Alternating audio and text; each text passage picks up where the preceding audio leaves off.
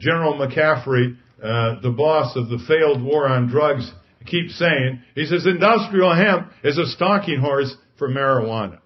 Well, first of all, it, it, it dilutes marijuana if they're by, side by side in the cross pollination, but he wouldn't know that. But one third, one third of one percent THC. Why, even General McCaffrey couldn't get high on that. Let me tell you, one of the benefits of a certain campaign is once and for all to get this off the DEA prescribed list so that farmers can grow the most versatile plant in the history of the world.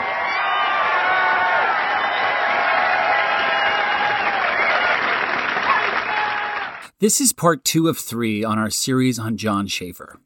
If you missed part one, I highly recommend you go back and listen to it now. Solar power is not a new technology. In fact, the ability to harness power from the sun was first observed in 1839 by Alexander Edmund Becquerel. In 1881, Charles Fritts created the first commercial solar panel. In 1939, the first modern solar panel was developed by Russell Ohl. And in 1957, Bell Labs finally made them efficient enough to actually use.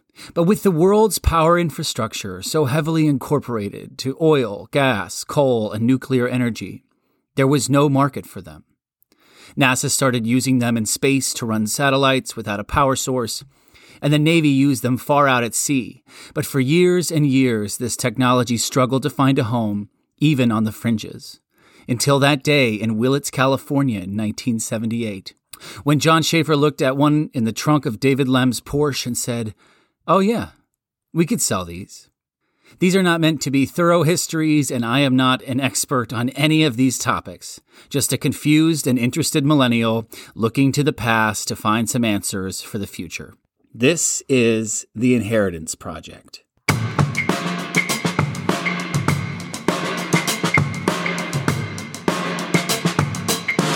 Just a, a, quick diversion before I move forward to um, Mendocino was when I was ta- talking about smoking marijuana for the first time in Berkeley. Well, it turns out after about two months at the end of the first quarter in Berkeley, everyone on the floor smoked pot, and there were some people that were doing speed and people doing heroin, and I, I wasn't into any of that.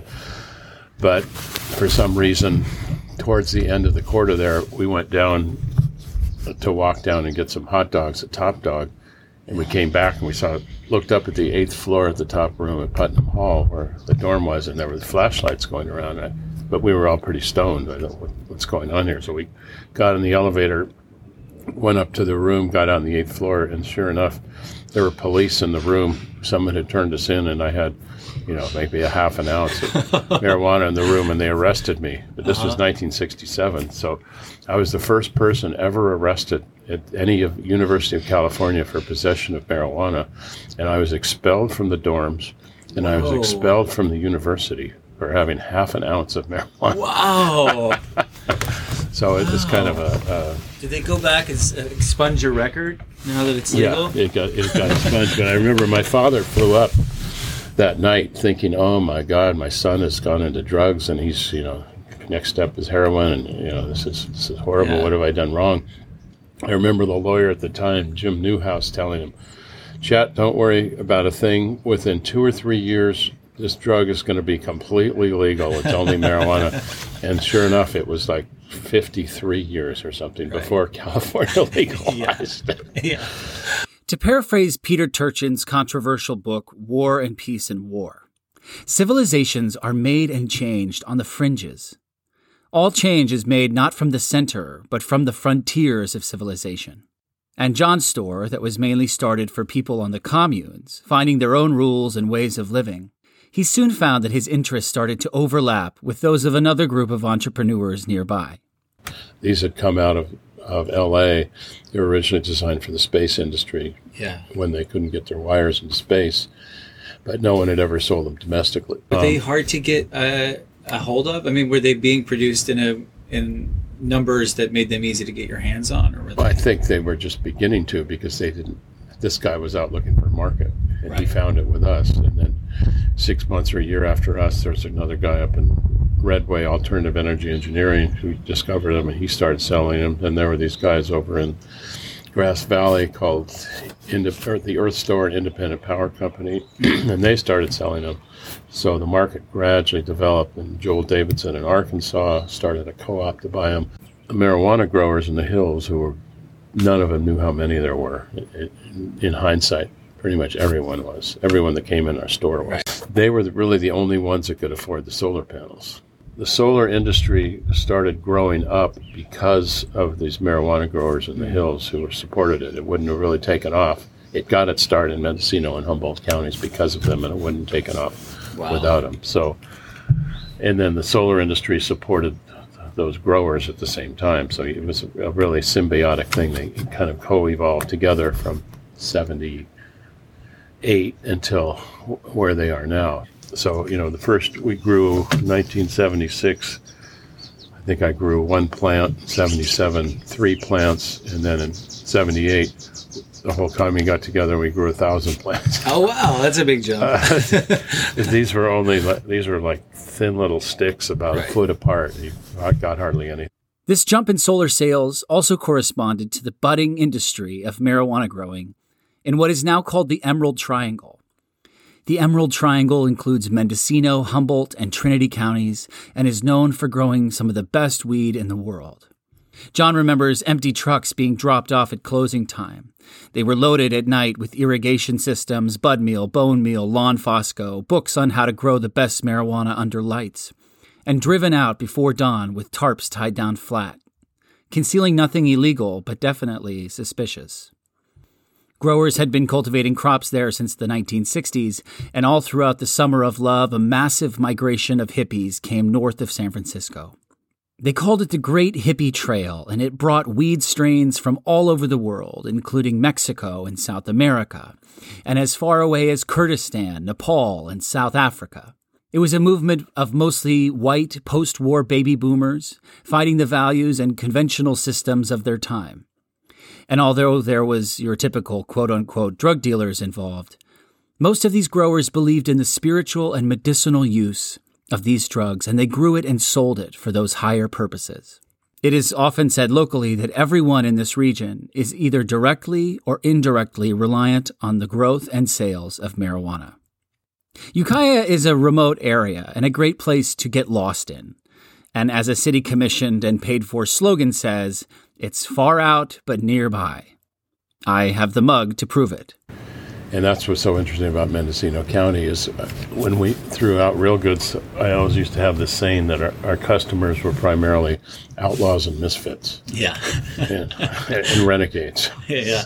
And that's because of that environment was an extension of the commune that I lived on. It was outlaws and misfits trying to create their own internal structure. And by creating your own, you are much more in tune with what those rules are because you live them from the ground up and you're, not yeah. put under a, a, false sense of societal rules that you had nothing to do in making. Right. You know, which I think a lot of. And you know why they exist.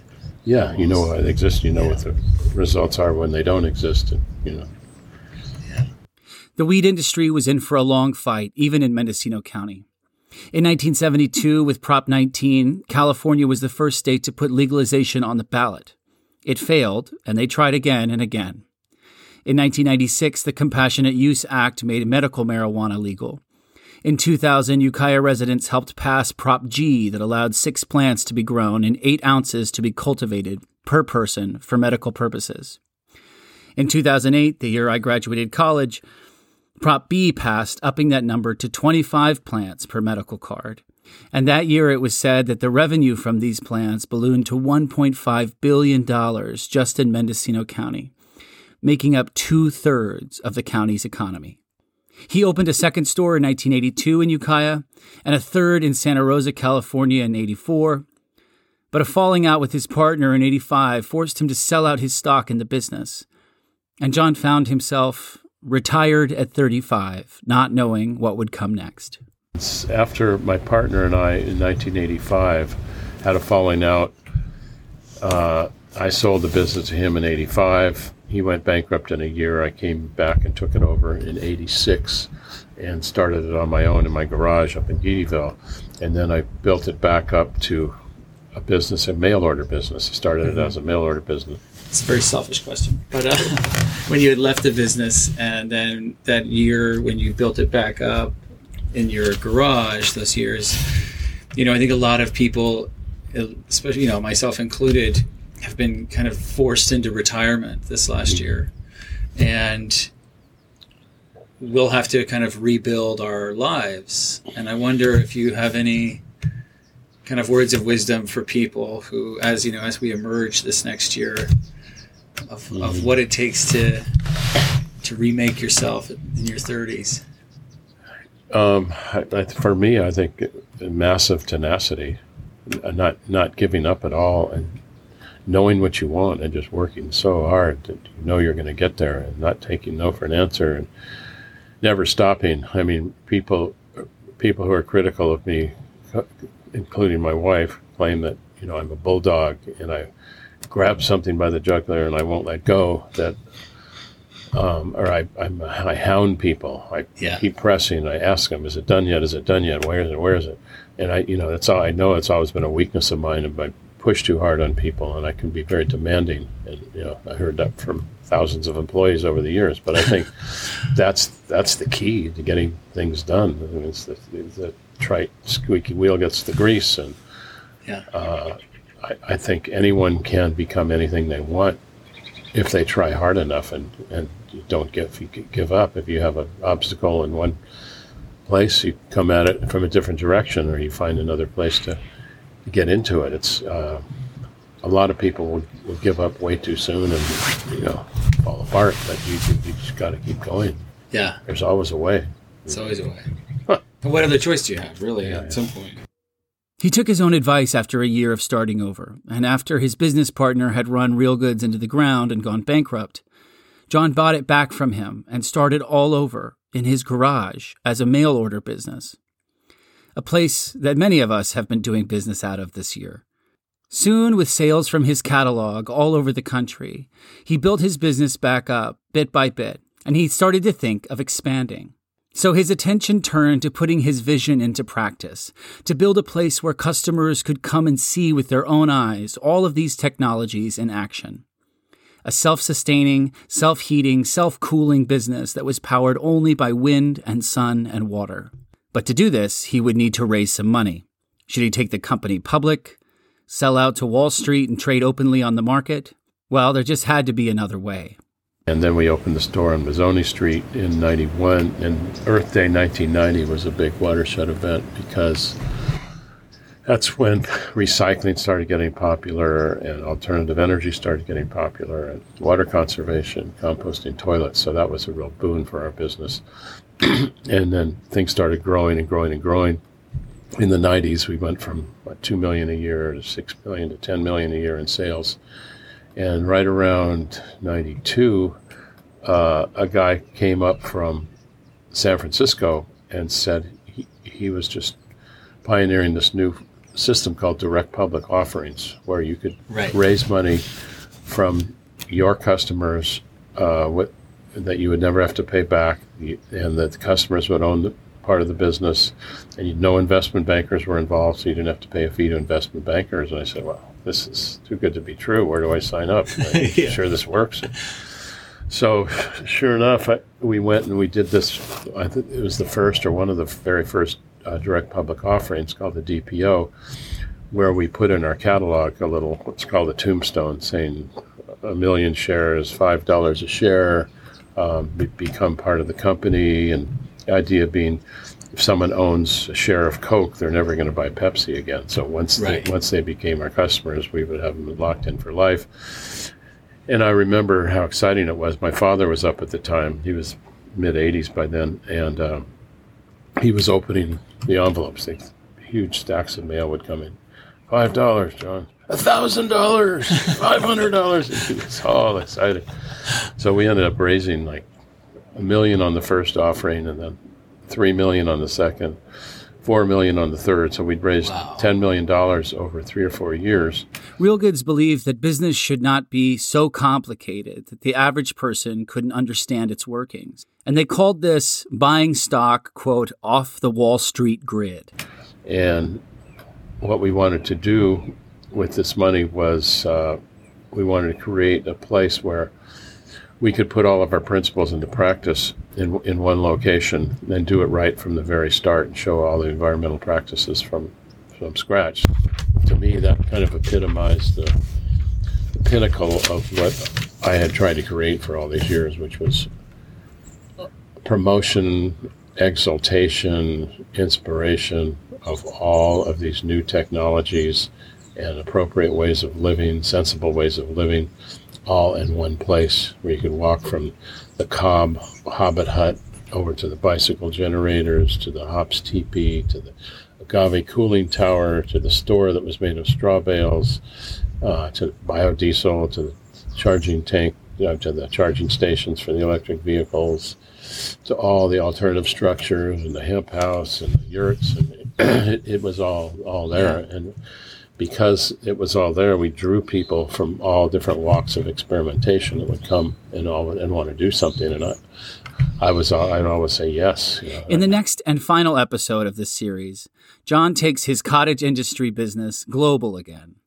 and his stockholders help him turn a dream into a reality when he designs and creates the Solar Living Institute. Yeah.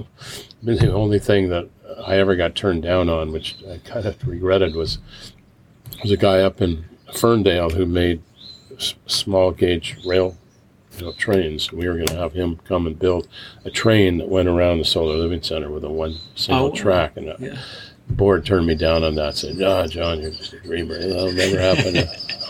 You're not gonna get yourself a toy train, John. but yeah, it was it was an amazing place. Yeah.